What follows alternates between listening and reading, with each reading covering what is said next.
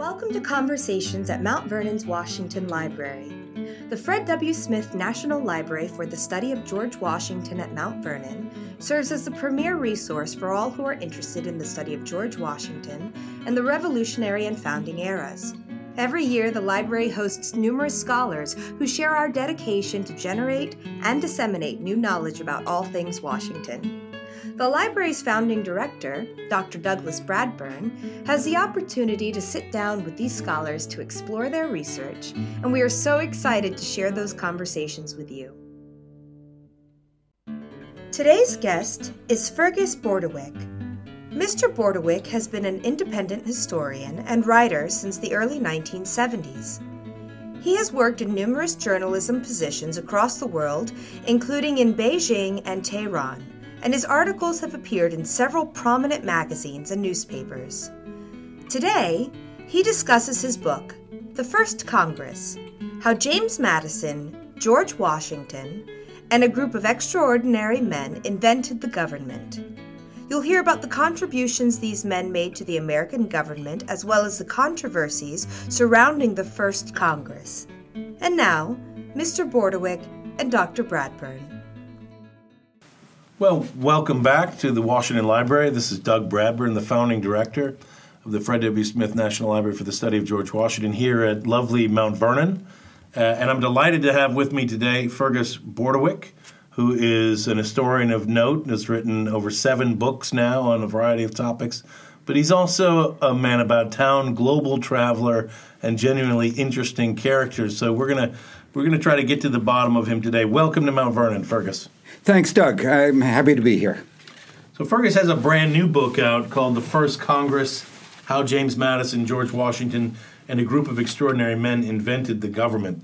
But before he was exploring that early story in New York and Philadelphia back in the days, uh, he was uh, a journalist, and he was a journalist all over the world. He was a writer and editor for the Tehran Journal in Iran. Tell us about that a little bit. Well, that was quite a few years ago, and and uh, it was before the Revolution, when there were English and other foreign language newspapers in Tehran. Uh, I was doing freelance uh, writing in Asia. I was in Tehran. Uh, they offered me a job, and I said, uh, boy, you know, sounds like fun. Uh, mm. And that was way back, nineteen seventy-two, nineteen seventy-three. Mm. And uh, I covered news in Tehran. Amazing. In English, uh, mm. primarily. It was a challenge, challenging place to work even then, mm. and frankly pretty repressive under the Shah, yeah. but nonetheless very, very different from Iran today. And then you went on to have a, a journalistic career in many different areas uh, and transitioned to history at some point. Uh, yeah. Uh, I uh, wrote independently for a great many magazines back in the uh, nineteen sixties, seventies, eighties, nineties. Uh, but even when I was doing journalism, I wrote, many of the stories I wrote were from an historical perspective. Mm-hmm. And all my life I've thought in terms of history, and I suppose I've thought like an historian. All right, well, let's put it, let's pause yeah. right there a little bit. So, what do you what do you mean by that? What is uh, what is it that distinguishes the way a historian thinks about an event or a moment uh, than, say, just a typical journalist or a, a non-journalist, uh, non-historian? Well, I don't think you can understand the present at all without understanding the past. Absolutely everything and everyone has a past that informs who we are or what our society is, how it operates today. So any kind of story has has an ancestry, so to speak, mm. and I think you're not really understanding it unless you have an historical perspective. So you found yourself approaching all these topics with sort of trying to figure out, well, how did we get how did we get here? Yeah, precisely, precisely. Why and, is this newsworthy after all? Uh, precisely, and and frankly, I often found the the history of a subject more interesting than than the. than the tip of the iceberg present-day story, yeah. frankly. It was a very easy transition into doing book-length history. Mm. And mm. indeed, uh, as a journalist, I was often kind of frustrated that I, I didn't have the great expanse of, of, of, of space that you have in a book to really right. unravel all the threads, not to yeah. slice the Gordian knot with a sword, but to untangle it slowly and patiently, the way an historian can. Yeah, wonderfully put. So not only you probably didn't have the time to, you know, to get into things, you had deadlines and all that, but then also the space constraints to tell the story that even if you had the time to discover it, you couldn't fit it. Sure. Uh, even, even a three thousand or forty-five hundred word magazine piece uh, is cramped if you're, if you're thinking in In, in historical terms. So uh, you always had that bent. Did you ever, you know, when you when you were in college, were you ever saying, I'm going to be a historian? Or were you always thinking, at that time, more journalism, more, you know, more adventure? I mean, what was the, what was the, what was the youthful ambition? Uh, well, uh, frankly, when I was uh, in college, I went to the City College of New York and then later Columbia University. Mm. Uh, I wanted to see the world. Mm.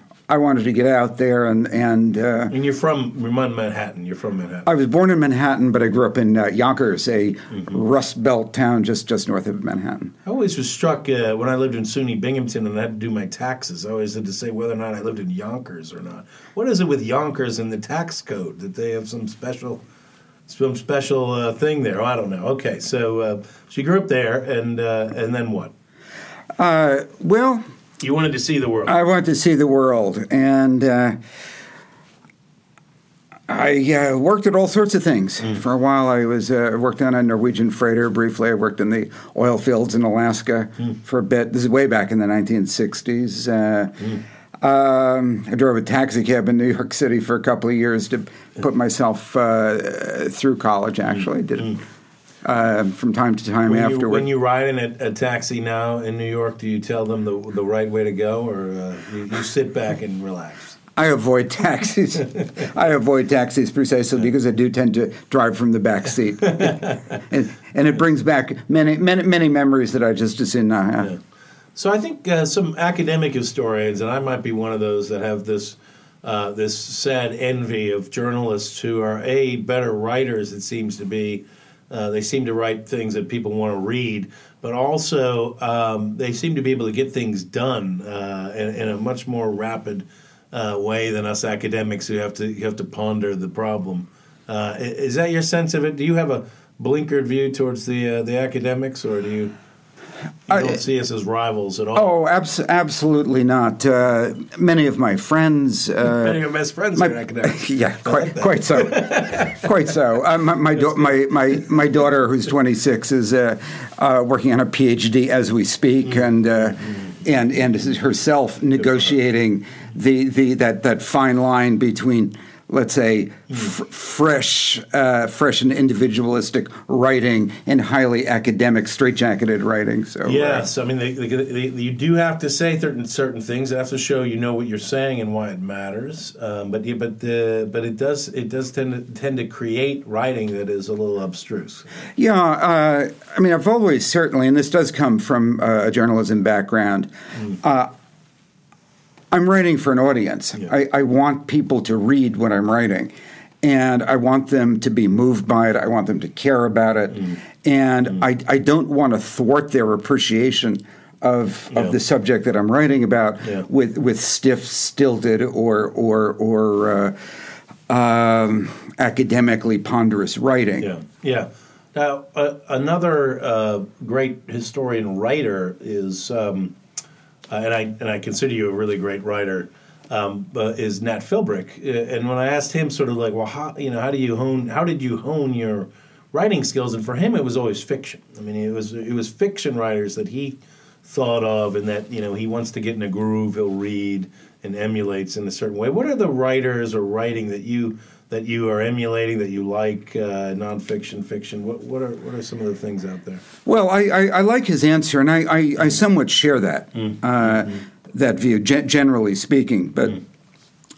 I think the writer who I would cite as the one who, way way back when I was y- quite young, yeah. uh, in my early teens, who who um, showed me that. Nonfiction writing can be mm-hmm. dramatic, exciting, have the qualities of fiction while not being artificial or false. Right. It was Bruce Catton, okay, uh, sure. the, yeah, the yeah. great Civil War historian mm-hmm. who himself had originally been a journalist. Mm-hmm. Uh, and when I was probably Yeah, that multi-volume history of the Civil War is still widely read and purchased and beloved, I think. His History of the Army of the Potomac, wonderful three-volume series, yeah. published in the fifties, mm. uh, has the arc of a Greek tragedy. Mm. And the story of the Army of the Potomac was tragic for reasons we don't need to go into yeah. here. Uh, but those well, books, it was hubris, obviously. Uh, it was well, a great tragedy, right? Well, I mean, passionately motivated, yeah. self-sacrificing soldiers yeah. led by dreadful generals, mm. losing battle after battle, and so on. Mm. Yeah. Uh, but uh, Bruce Catton uh, showed me, life, yeah. brought it to life, and and could evoke the, the tragic dimension in, in mm. history mm-hmm. uh, without fictionalizing it. I also would think that. Um, You know, like that. What about the new? What did, were you ever interested in like the new journalism, like you know the Tom Wolfes and all that sort of stuff, or where you, you're writing these literary pieces of events that are, you know, that are in magazines that people want to read, that are like fiction but not fiction. Uh, well, so long as w- what the, the, the writer is writing is truthful, yeah. I, I don't yeah. care that much about the form. And I, I, I do think a lot of very, very interesting writing came out of that school. And it uh, uh, writers of Tom Wolfe's ilk brought to life potentially fairly dry mm. subjects. Yeah. Uh, yeah. This is, I, I'm, I'm a kind of big tent writer. I think there's yeah. room for all kinds of people. Well, I don't want you to, I don't want you to hate on anybody. I'm just pushing you along here. All right, so uh, let's get into the book itself. Um, now, you've written a book on the early history of Washington. You've written about Henry Clay. Uh, which of those is the one that made you say, you know, the Congress is really an interesting space that I want to explore more? What, what do you think? Is it the Clay book that you said, oh, Congress, yeah. Uh, yeah, although... Uh, uh, Several books back, I wrote a um, mm. book uh, called Bound for Canaan, mm. which was the first uh, real history of the Underground Railroad in uh, more than a century. A long time. More than a century, mm. believe it or not. And in the course There's of writing... There's a lot of hoary myths about the Underground Railroad. It, it, it, it, it's mythologized maybe more than any other comparable subject in American history. And, mm. and what I did in that book was to... cut through that and discard the mythology mm. and discover that there was an abundance of of document, documentable information, mm. uh, documentable history, rather, yeah. of the Underground Railroad. And mm. within that book, I was writing about the, uh, um, the Fugitive Slave Law of eighteen fifty, how that came into being. And here was uh, I found myself writing about Daniel Webster, who mm. was a titan of the early... Uh, nineteenth century American politics, uh, an eighteen fifties Secretary of State. He defends the Fugitive Slave Law. Here's a man who had mm-hmm. built his career, it would seem, on a, on opposition to slavery, and yet here he is defending the Fugitive Slave Law yep. in the most scathing terms. Mm. Uh, and uh, I asked myself, well, how did he get there? How did... Daniel Webster get there. Mm-hmm. That led, yeah. that question led eventually to writing Too my book about the yeah. uh, Compromise of eighteen fifty yeah. and the yeah. debate that led up to yeah, it. Webster's defending yeah. the Union that was created in the Compromise and the Constitution. Yeah. Yeah. And in, in working on that book, uh, uh, I found it really quite exciting writing about Congress. And, and yeah. uh, exciting and Congress are two words that most people... wouldn't put together. Maybe no. you've never heard them put together before. But in in fact, Congress is largely neglected yeah. uh, as as a subject. Writers on uh, American history crowd around mm. presidents. Yes, innumerable yeah. books about Lincoln, yeah. Washington, and others. Yeah. But um, uh, the debate that led up to the Compromise of eighteen fifty was extremely sure. dramatic. Yeah. The level of oratory was unmatched in our history. Uh, the personalities were, were extraordinary. And as a writer, I like writing ensemble pieces. Mm-hmm. Mm-hmm. Uh, rather than uh, biography. Rather than biography. Which is, uh, yeah. which is really great. I mean, that's a different talent to have to deal with because it also requires you to frame a subject around a historical problem rather than somebody's life, per se. Yeah. I always say uh, with my biographer friends, you know, you've got it easy because, you know, you know how the story ends and uh, and you know when to end the book. It's sort of like, well, they die and then it's over, you know. Uh, whereas in a case like this, uh, the First Congress, you you you actually have to construct a historical question and problem that you're going to answer, and and then you, you have to end it. So, yeah, well, the First Congress uh, uh, has an arc. Mm-hmm. It has a beginning, a middle, and an end. A great deal happens in between. Uh, well, we hope. Yeah. It's the truth. Uh-huh. Um, nobody knew when the First Congress, the members first began to arrive in New York City, then the capital, in, in the spring of uh, seventeen eighty-nine. Uh, nobody knew whether this Congress was going to succeed. It was by no means a foregone conclusion yeah. that, that it would work out. And uh, bear in mind, the First Congress is Plan B. Plan A was the Confederation. Yeah, that's and it, right. And it and that flopped. Didn't work out so It didn't well. work yeah. out at all. Yeah. And Plan B was the Federal Congress.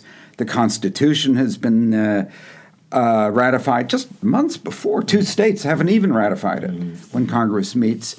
Uh, James Madison, among others, is, who's one of the first to arrive, is in a near panic, yeah. a near panic that not enough members will even bother to show up. Yeah, it's sort of like you send invitations to a party and nobody shows. It's that moment before the clock ticks, and you're like, "What happened here?" And and you really you really uh, describe the. The crisis of the moment in a crucial way, I think. Uh, there's so much, hindsight gives us so much sense of inevitability. And if you if you if you don't paint the picture correctly, the stakes of the drama are not going to work. And you you do it so well it, it, on on many levels. I mean, you talk about, and maybe you could talk a little bit about this. You know, the the sense of, of the United States is is not having a common national character or culture. And these are really thirteen different regions, different colonies. Uh, talk a little about that and how how much people at the time were afraid of that. Yeah, in, indeed. Uh, uh, many, many Americans of the time, including many members of Congress, will refer not to my state, but to Virginia or Massachusetts or New York as my country. Yeah.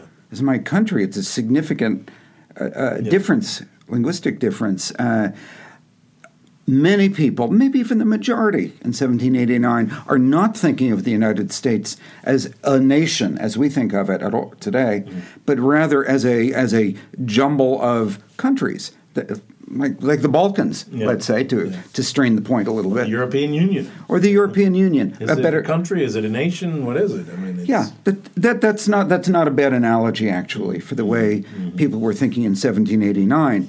Uh, Southerners were deeply suspicious of Northerners, Northerners of Southerners, mm-hmm. uh, Westerners of Easterners, mm-hmm. uh, New Englanders of just about everybody. Yeah.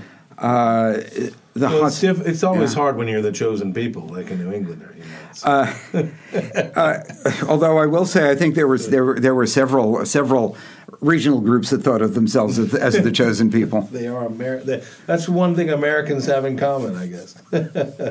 yeah, that now that she set that up very nicely. And the other thing, which I think that uh, you know, certainly students, but uh, the general public as well. And you think about this as this Congress itself is, you know, I mean, it's just described on a piece of paper. There's nothing. There's uh, there's no government. And let me just read some of this on page five here. There's no executive departments, no federal employees, no Supreme Court, lower courts.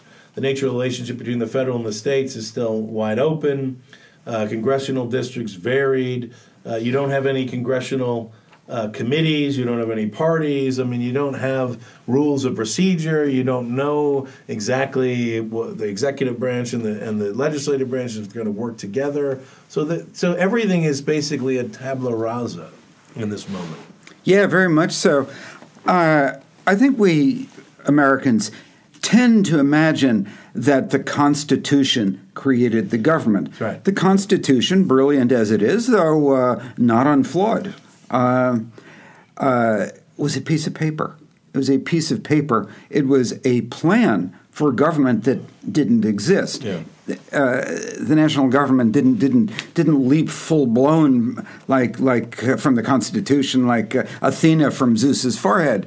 Um, Uh, the First Congress was charged with the duty of making the government, mm. of, of of turning ideas into institutions, and it became very clear very quickly that there were a lot of the Constitution left a lot of holes, yeah. uh, as as th- that uh, reading suggests. Yeah. It was their job to figure out yeah. how to fill those holes. So how did it work? So there's three sessions, obviously, in the First Congress. The first two are in New York. The next is in Philadelphia. Uh, is this a tale of three sessions, this book, or is it is it mingled together? I mean, uh, uh, how, how, how does it uh, how does it happen? This is a straight narrative. Yeah. The way I, I chose to write this was as follows. I, I tried to imagine myself uh, sort of in the visitors' gallery. Mm. In the House of Representatives. The Senate was closed, by the way. Yeah. No visitors, no records. Uh, uh, there's only one diary mm-hmm. that, that records in detail what actually happened in the Senate. But at any rate, let's imagine ourselves in the visitors' gallery, House of Representatives, James Madison down on the floor, uh, and so on. Uh, mm-hmm. And I, some real vibrant characters come through here, James Jackson of Georgia and and some others, yeah. James uh, Jackson was a famous shouter from uh, from from Georgia. uh, uh, the, the Senate on the floor above frequently had to close its windows, and, and somebody said, "Oh, it's Jackson again downstairs," and uh, close the windows. Uh, but uh, I, I tried to write this in in. something close to real time, mm. letting the Congress unfold. Yeah. That's the story, yeah. really. They didn't know what the outcome was going to be, and as best I could imagine myself into their shoes as someone who didn't know what the outcome yeah. was going to be, that's how I chose to write it. So you, as a reader, I, I would hope you're, you're, you're kind of uptight at the beginning. Yeah. May, yeah. They may not be able to pull it off. And there were f- several crises mm-hmm. in the course of the three sessions. Yeah. Uh, each session folds out of the one before. Yeah, There's a natural progression there. Yeah. Uh, the first one's dominated by James Madison. Very much so. I mean, James yep. Madison, you know, knows the Constitution as as well as anybody, and he takes on this role in, yep. in the first House uh, yep. as as a, a kind of like a majority leader or something. Obviously, that doesn't exist. So, how do you characterize James Madison in that period? Yeah, well, you're precisely right. Uh, Madison steps into the vacuum, uh, and there is a vacuum, as you as you just pointed out. There's no majority leader, no minority leader. Yeah. There are no whips. There's no seniority system. Mm. Zilch. No committees. uh, uh, well, well, or, or is there? Committees are created. Create they they create committees. Yeah. Many, many, many committees. Mostly ad hoc, which is why there were so many, many. uh, and Madison Madison knew what he wanted. And yeah, he'd played an outsized role at the Constitutional Convention. He's uh, believed by just about everybody to be the best interpreter of the Constitution mm. until by the second session, not so much. Mm-hmm. And there are yeah. d- divergences occur. Well, that's what's so astonishing, how quickly yeah. there's disagreements about the meaning of the Constitution. Yeah. Uh, right away. Yeah. Well, the Constitution was a patchwork of compromises yeah. to begin with.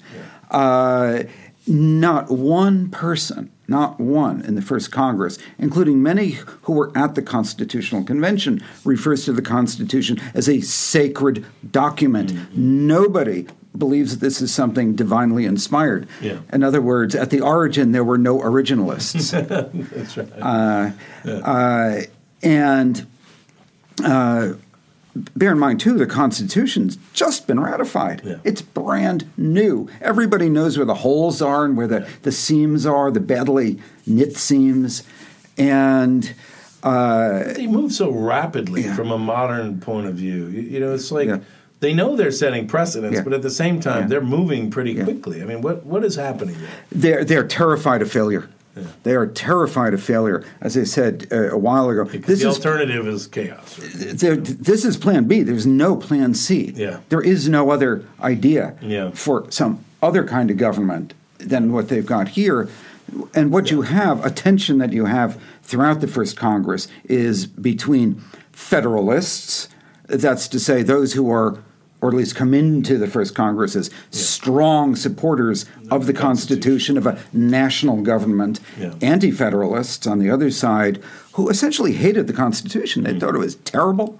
uh, they they will evolve into what we would probably call states' rightists mm-hmm. pretty quickly.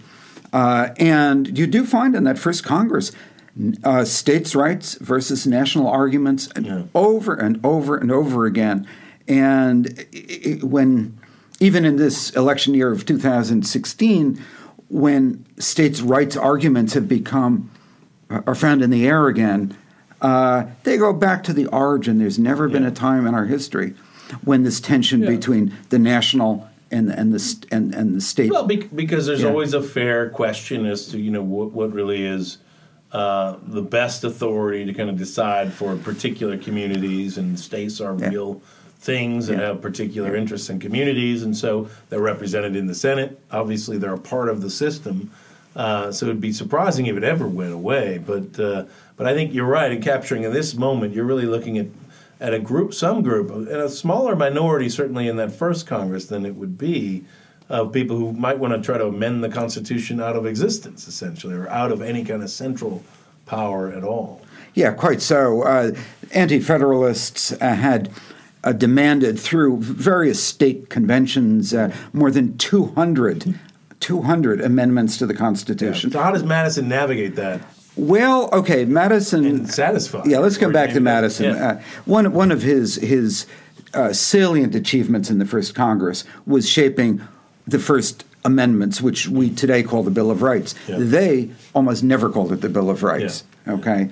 Yeah, I think that's a much later nineteenth century. Pretty much twentieth century. Oh, really? Yeah. Yeah, pretty much twentieth century. Um, uh, so Madison uh, took on the responsibility, doubtless sought the responsibility, of winnowing these two hundred amendments down to a smaller and manageable number. Mm. Now, Madison originally had been an adamant opponent Of, of amendments of any kind. Mm. Absolutely not, James said. Mm. Um, then running for Congress in a strongly anti-federalist district in Virginia, mm. against James Monroe, by the way, mm-hmm. a an anti-federalist. Yes, right. He famously the only two people who ran against each other for Congress who later uh, became president, I think. Yes, yes, yes. Uh, Extraordinary. Uh, so Madison, during that campaign to his anti-federalist constituency, Madison said, well, actually, I've actually, I've been for amendments all along. Mm. Now, in Congress, winnowing them down, he says, well, not so much. Mm. Uh, and he strips out any any kind of amendment or any kind of language, let's say, that he felt might undermine a strong uh, national government. Mm. So, mm. in today's terms, he'd be condemned by pundits and ideologues as a f- consummate flip-flopper, because mm. he was right. against them before he was for them, before right. he was against them again. Yeah. But he did a great job yeah. producing amendments that he regarded, his word, as harmless. Mm. That's right, uh, and that's that's really well told. Uh, so let's get to, we are at Mount Vernon, we want to get to George Washington and his great significance. One of the things I, I, I that really struck me in your formulation that I haven't seen is this notion that George Washington, of course, is going to carve out what the presidency is, and we'll talk about that. But uh, but uh, John Adams isn't going to carve out really a role for the vice presidency, and, and somewhat implying that there was room there for the vice presidency to act to be a, a different kind of institution than it has, uh, than it had, than it had become. Uh, talk a little bit about that. How you see John Adams kind of uh, failing to sort of carve out a space, uh, a meaningful space for the vice president. Yeah, I think uh, Adams's failure to do that is one of the minor tragedies of, of the first Congress. Mm. Adams's best years were during the Revolution, yeah. the Revolutionary War. He'd been out of the country, uh, serving as a not particularly successful ambassador in Europe. Yeah. Uh, he certainly came came home with a more European, more British, and uh, his enemies said, and I concur, more monarchical view mm, of mm, government mm-hmm. uh, than he'd had when he yeah, went the to Europe. The role of ritual and hierarchy yeah, yeah. in power. Yes, and he he. He uh, was obsessive in trying to lard the presidency with with uh, monarchical-sounding titles. Yeah.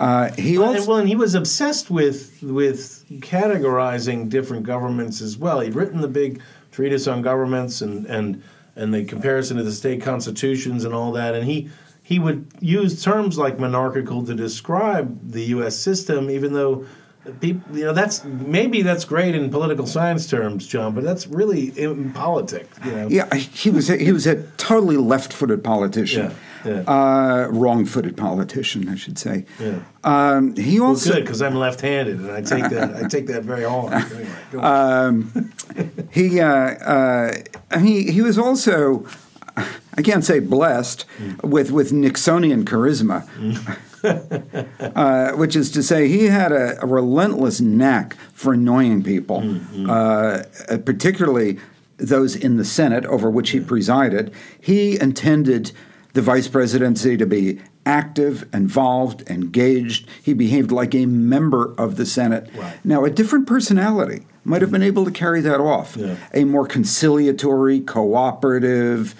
patient, less emotional.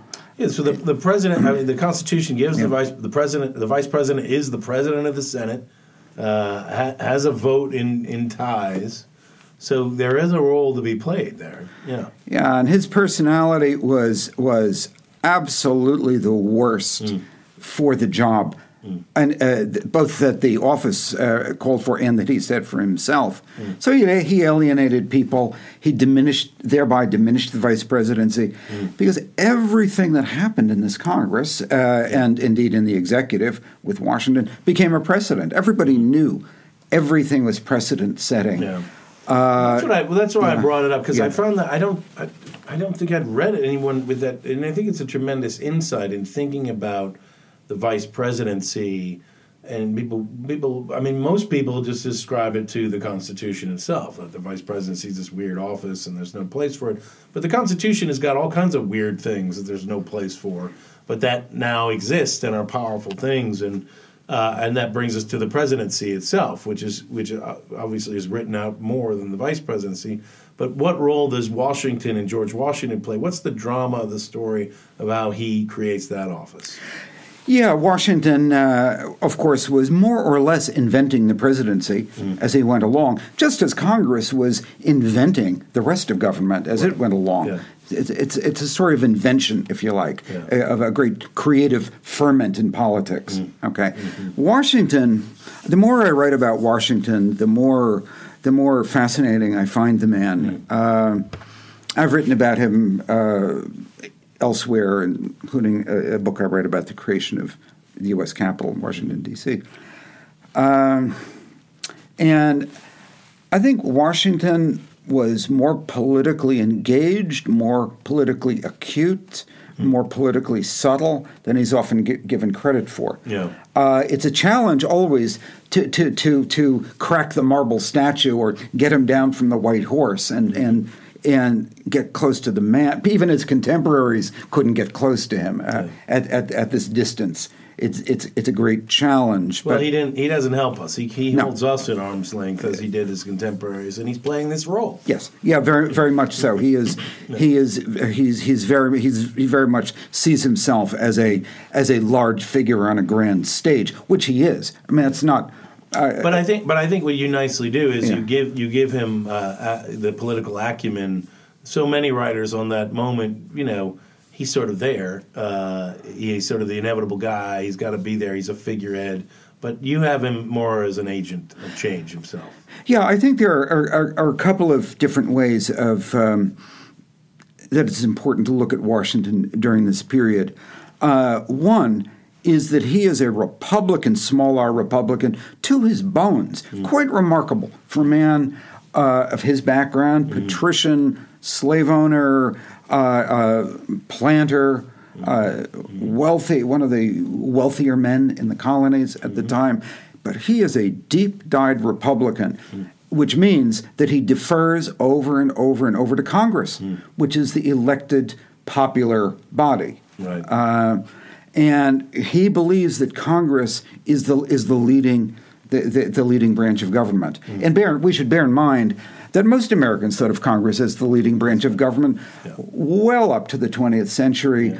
with two exceptions, those exceptions being Andrew Jackson and Abraham Lincoln, mm. who went cut against the grain. Mm-hmm. So, uh, well, yeah, because um, and maybe this is anachronistic yeah. as, and wrong as well, but I think a lot of people, historians and otherwise, you think about the late nineteenth century, those presidents just seem sort of like non-entities. I mean, it's the the, the Congress is the body that's running things, and and uh, and they're just sort of there, and, and that it seems like that could have been like that. In, in right from the start.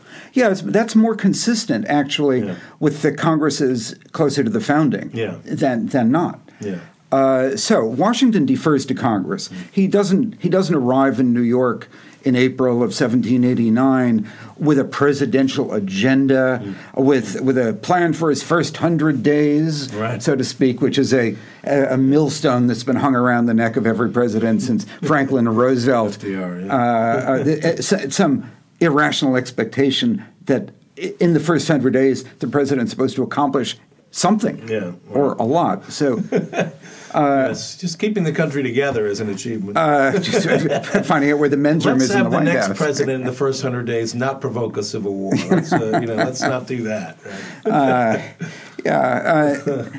Uh, so Washington is a Republican who defers to Congress, yeah. and that's a choice. That's a political choice. Mm. Uh, that's not because he mightn't have done it some other way. He's doing that because he believes that's the way mm. the relation, what the relationship should be. Now. That said, uh, he was politically very acute. He's a man with a great deal of political experience, mm. both here in Virginia, dealing with Congress during the war. Yeah. Uh, well, I think that, you know, as commander-in-chief of the yeah. Army, which he's dealing with the individual yeah. states, the Congress, yeah. the committees of yeah. safety, yeah. God yeah. knows who else, yeah. the infighting and politics yeah. among the officers. And he's sort of like the, the figurehead as well of the country. I mean, that's got to be the, the real uh, test ground for him as president. I think. Exactly, as, as it was for Eisenhower yeah. uh, during and after yeah. World War Two. Eisenhower was a political man who was yeah. also a general. Right. And yeah. that's true of, of, of Washington. Yeah. Okay, so what's the dynamic then yeah. between uh, Washington and Congress? Well, you can't discuss that without talking about James Madison again. Yeah, absolutely. James Madison, Madison is essentially a, a protege of Washington. Mm-hmm. They are about as close as Washington is to any political people. Mm-hmm. Uh, Madison comes here to Mount Vernon to meet with him, and uh, mm-hmm. they put their heads together, and they do quite a great deal. Mm-hmm. Uh, Madison composed pretty much, along with Washington, Washington's inaugural inaugural address, right, yeah. uh, right here, Mount Vernon, the Washington. One he gave, thankfully, not the long one. Yeah, the seventy-page one uh, written by his d- devoted but but rather rather uh, verbose uh, aide uh, Humphreys. Uh, uh, uh, so during the first Congress, Madison is visiting Washington almost every day, as best I can tell. Sadly, there are no notes of these conversations. There is no record. What did they say to each other? We don't know. Yeah. And we'd all like to know that. We don't. But uh, Madison is uh, riding up there. Washington's uh, rented mansion, by the way, is stood under what is now one of the piers of the Brooklyn Bridge mm, on mm. Cherry Street in New York. Mm. Uh, uh, he's Madison clearly is reporting what's going on in Congress. What else would he be talking about?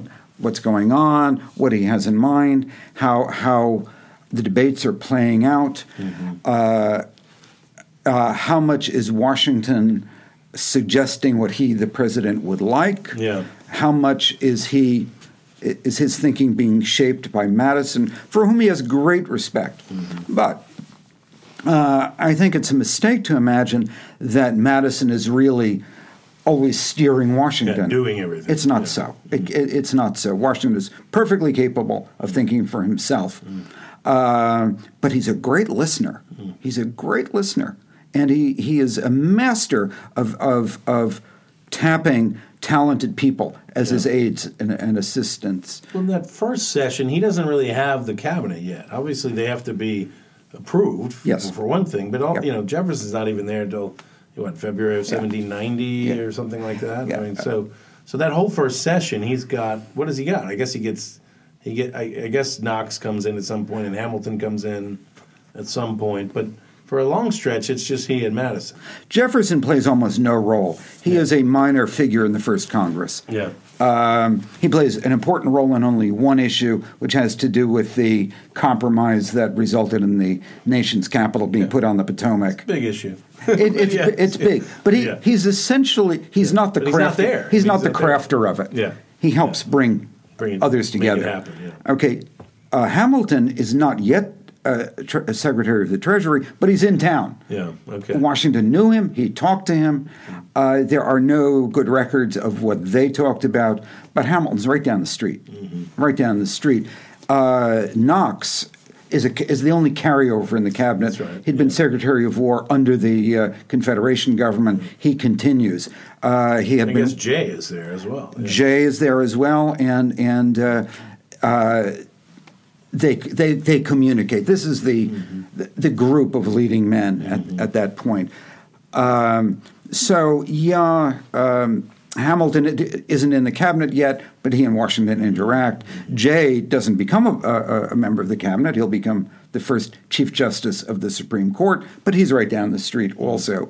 Uh, Madison is the only one of the group who's who's actually in Congress at the time, but. Uh, I want to come back to a point uh, uh, that we were talking about a, f- a little while ago about Washington as a political man and, um, okay, and this this assumption on the part of many that Madison is essentially right. driving He's Washington. Doing, yeah. Well, uh, except when when Madison begins diverging sharply from the Federalist uh, yeah. uh agenda, vision, uh, particularly yeah. over over uh, yeah the Federalist vision. That's better put. Uh, over Hamilton's brilliant financial plan, uh, Washington diverges from Madison. Yeah. So Washington clearly uh, it, it understands. Well, that, histor- and this yeah. is correct. I mean, you're yeah. absolutely right. And the historians will say, well, now Hamilton's driving things, you know, rather than Washington is the one driving.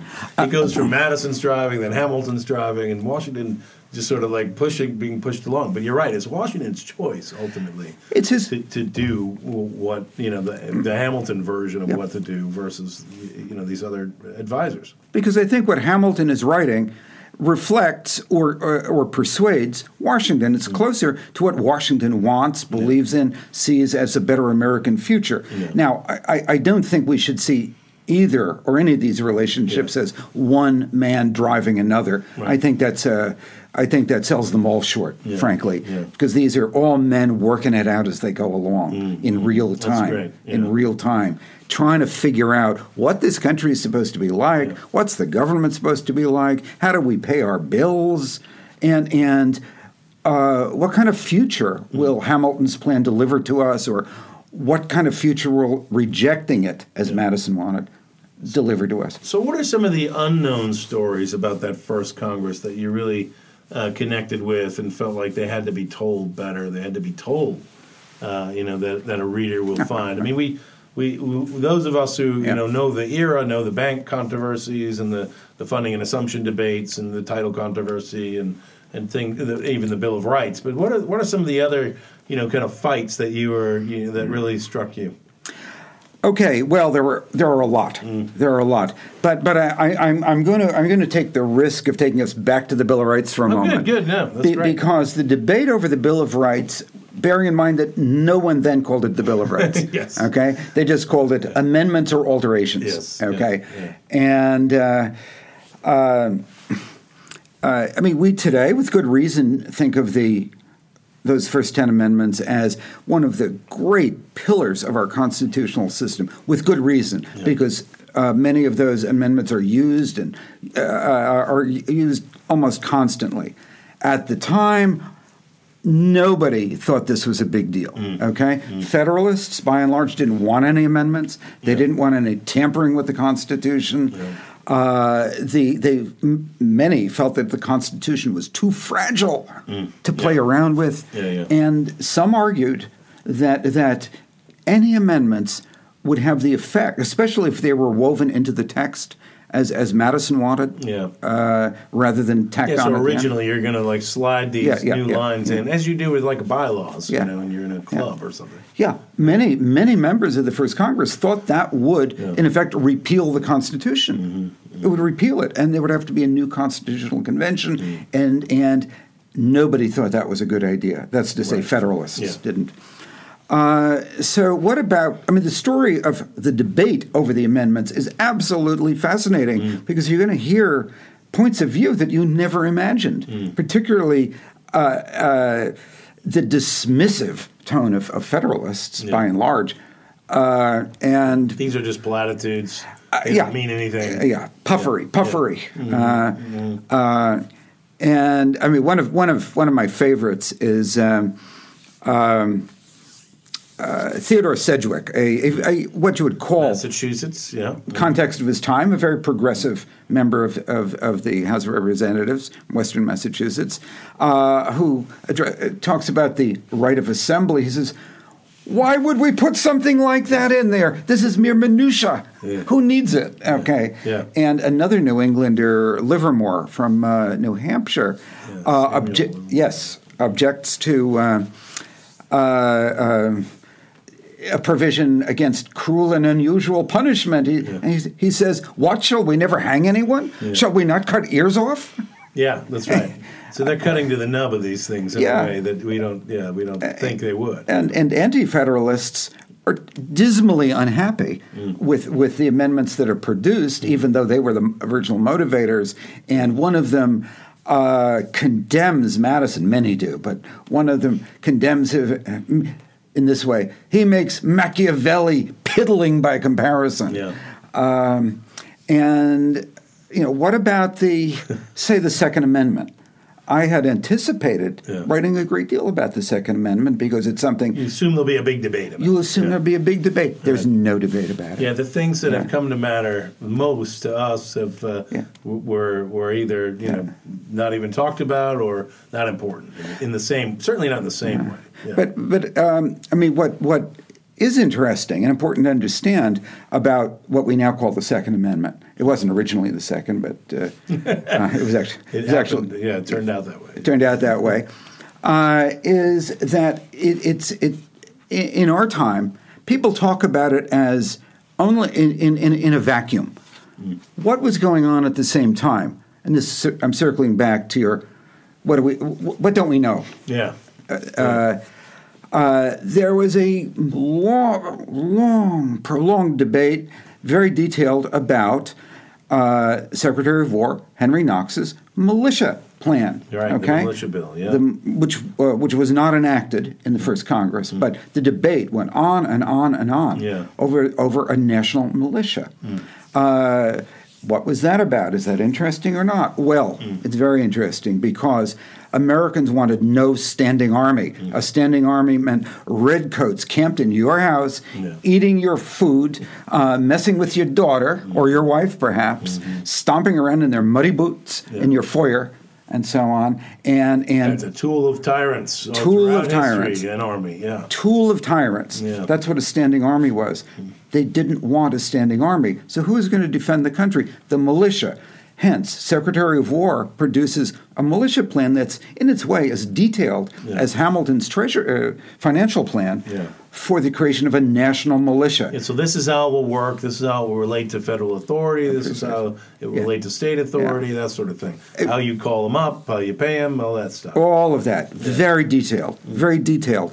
So when when the Second Amendment speaks of a an organized militia, it is talking about Henry Knox's militia plan. Mm. It's not talking about six guys, six drunken guys down the block with submachine guns yeah. uh, who, who've decided to be a militia on their own. Right. It, it, it, it, stripped of its context, uh, it, the, the amendment doesn't mean very much. Mm. In context, it means a national, basically an army that will based, be based on militias, and that's essentially... Uh, how Americans, most Americans, thought of national defense mm. up to the Civil War. In the Civil War, what were all these volunteer regiments? Mm-hmm. Why did why, why didn't we have a big national army?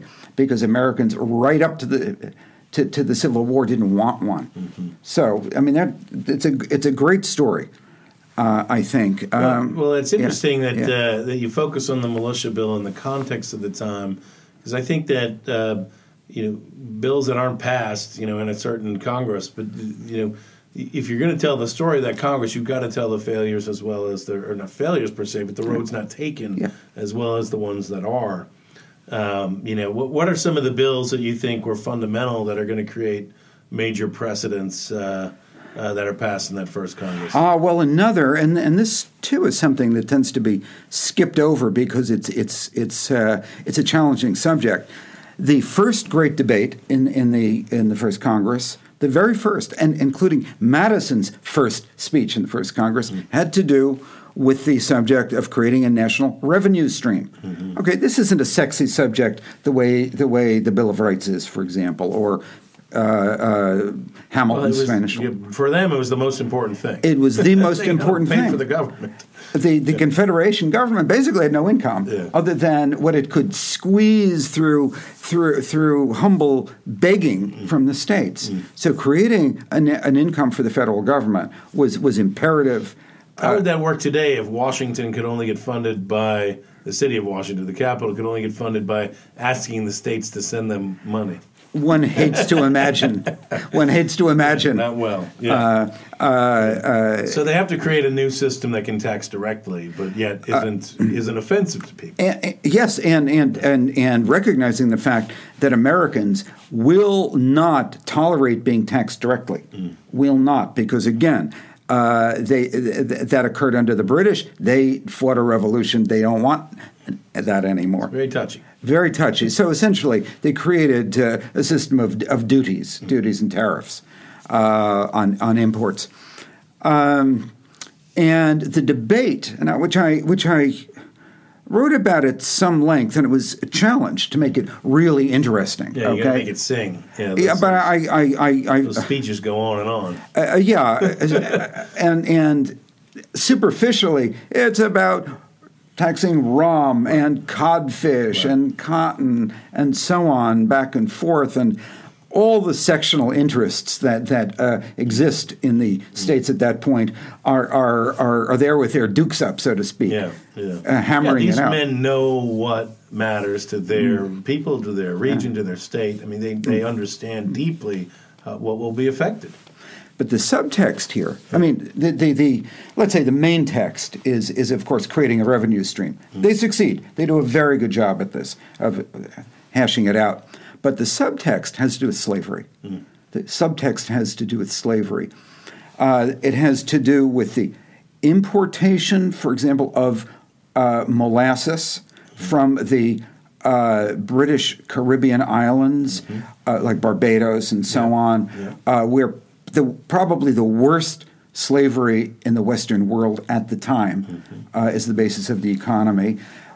Most of the carriage, the the the the the, the, the cargo ships that are carrying out this trade are New England. They're coming from New England, mostly Massachusetts and, and Rhode Island and Connecticut and New, some New York. Uh, so you have a North that's engaged in a triangular trade that, that's rooted in slavery. And uh, so underneath this debate uh, and interlaced in it is the question of the morality of trading mm. essentially in the produce of slaves. Uh, molasses comes to New England. New England uses the molasses to produce rum. Yeah. Rum, rum is is is sent to Africa uh, and used as a as a, a trade item to buy slaves. Slaves are carried to the to the British Caribbean. Mm. So it's this this debate over over revenues is is intricately interwoven with, with mm. the place of slavery and the, the so, economics of the time. So in a, with a moral context that people. Yeah. are bringing up occasionally. Because I know in that early debate, yeah. they do they, yeah. they talked about how, I mean, some people complained that the Congress, all they could do was tax imported slaves by ten, ten uh, you know, ten dollars or something like that, right? I mean, that's part of that same moment. There was a threat to tax slaves, uh, uh, which which brought out, dare I say... The Jacksons, right? Yeah. James Jackson, the uh, South Carolinian and Georgians. And you you are hearing you are hearing in that debate from Georgian, South Carolinians, and some other Southerners exactly the same language you will hear throughout antebellum history, right up to the Civil War, including threats of secession. Well, one of the things that yeah. I remember in my research on that debate, uh, um, it was so it was, it was so shocking to people like I think like uh, Thomas Scott of Pennsylvania and some of these others, yeah. because because the Constitutional Convention had been secret, and the kind of general tendency of everybody would say, well, slavery is bad and it is going to go away, or we don't know what to do with it. But this was like a defense of slavery that nobody had heard in public expressed in these terms, you know, in a while, and and they were, I think, shocked by the. By that tendency. Is that your sense of the reading yeah. of that debate? Well, slavery is the third rail. Yeah. If rails didn't exist then, but uh, we know what we're talking what about would it here. Be? Yeah, I don't know. Uh, some kind of sail probably that yes. makes the ship go over. Yeah, and uh, it's worth noting uh, as well that the First Congress saw the first uh, lobbying campaign mm. in United States history, and it's over slavery. Mm. Uh, this is not a well-known story, but it's quite interesting. Uh, It was a lobbying campaign organized by Quakers from Philadelphia and from New York primarily. Yeah. And uh, they literally buttonholed or lapel-grabbed the uh, members in the lobby of Federal Hall in New York, mm. uh, knocked on their doors, L- luckily yeah. for everybody, everybody was living about that. They had them. A famous endorser, Benjamin Franklin, right? They did, they did, they did. Uh, you got to get your famous person out there when you're lobbying, you know? Yes, although Franklin is literally on his last legs. Yeah. He dies in the course of the yeah. First Congress. Yeah. Uh, but yes... Um, Uh, I mean, Quakers were, what were they lobbying for? They were lobbying for Congress to enact some kind of legislation, making it clear that slavery would be brought to an end. Mm-hmm. It was a disaster. Yeah. I mean, today, of course, we sympathize with the Quakers. They are the first organized uh, group of Americans out there uh, struggling against slavery as an institution yeah. uh, uh, in a collective way rather than just uh, yeah. individual manumission. Mm-hmm. Uh, but it was a disaster uh, mm. uh, strategically and tactically. Mm. Uh, members of Congress were terrified yeah. of of driving the South out, out of... No, I th- yeah, even though sympathetic yeah. with the idea, sort of like, do we really have to talk about this right now? Uh, we're just getting started here? Yeah. Precisely. Yeah. So essentially it was... It was um, uh, Table, which Madison uh, at Madison's instigation, mm. and it set the it set the basic approach to dealing with anti-slavery lobbying yeah. throughout the uh, antebellum period. And of course, it came up again from time to yeah. time. Just get rid of it, yeah. get it out of here, it under we, the table, under the table. we, yeah, we can't yeah. afford to talk about this. And yeah, because I think there yeah. is in that debate something like. I mean, says, I don't know about, t- look, we table it, let's throw it under the table. I mean, yes, it's something yes, like yes, that. Yes, literally. Yes, yeah, quite yeah, so, just quite so. Bury this. Quite uh, so. Uh, well, an interesting uh, subject. So we're running out of time, and let me ask you a couple of uh, quick questions here. Um, given your work on the on the foundation of the, the Capitol, Washington, D C, when did they decide uh, to name it Washington? Was um, that in the first Congress or yes, the second? First. Or? Yeah, so what, where did that come from? You, you, in some ways, you might think, well, since Franklin died, they might have called it Franklin. You know, he would have been the only other one of great stature. But uh, wh- how could they have named it after the guy who was the president? I mean, there was never I mean, here at Mount Vernon. Yeah. We're glad it's dead, yes. but you know, it, it's kind well, of goes against the whole grain of the revolution at that moment. It, it seems to. They wouldn't even put him on money. You know, uh, it seems to, doesn't it? But. You know, there was never any other proposed name mm. other than seat of government, right. federal district. Well, the District of Columbia, I guess. Uh, although that was a newer coinage. Oh, it is. Yeah, it was federal district was the, was the mm-hmm. was the uh, the operative mm-hmm. term mm-hmm. Uh, at first. Yeah, the federal district. The federal district. Uh, but you know, in the same way that everybody knew Washington, George Washington was the only yeah. man. Really fit to be the first president, uh, everybody kind of knew Washington was the right name for the city. Mm. Bear in mind, it was this, the federal district then was mostly yeah. farmland, and Washington was a... Swampland, yeah. yeah. yeah. Uh, yeah. Water meadows. Yeah, that's right. Uh, so so there was there was no th- there was yeah. virtually no no debate about so, that. So what should uh, the modern American people who live today in a chaotic uh, landscape, uh, an interesting political climate, uh, you know, what, what should they take away from this story of the first Congress? Well, on on on one hand, from a purely historical point of view, uh, I would like people to to, to realize how creative mm. and dynamic this Congress was. Mm. It's most often treated, yeah. if at all, as a kind of asterisk. A footnote. A yeah. footnote. I mean, after the Bill the, of Rights, right? That's the footnote. Yeah, and if people can... And that's e just the first session. Yeah, so. just the first session. Yeah. So this, this first Congress really mattered. It was incredibly successful. Nothing was inevitable. Nothing was inevitable. Second, mm. it, is there some way in which it speaks to us in our, our own times? And uh, do I think the members of the first Congress were Olympians? Were they demigods? Were they somehow a different kind of person mm. than we have in Congress today? The answer is no. Yeah. They were pretty much the same kind of people. Mm. That's to say, the vast majority were experienced politicians. Mm-hmm. uh, nobody uh, threw down his plow, jumped on his mule, and galloped mm-hmm. to New York and legislated and went, right. went back to farming. Right. Yeah. These were professional politicians yeah. of the type that many people today yeah. condemn without thinking about it. Mm-hmm. Second, the great majority were lawyers. Mm-hmm. uh, They did a great job. They were experienced men. They knew how government worked. They understood the machinery of yeah. government. They took a long view. And they understood how difficult it is mm. to enact anything. Uh, uh, and uh, what's a difference with Congress today?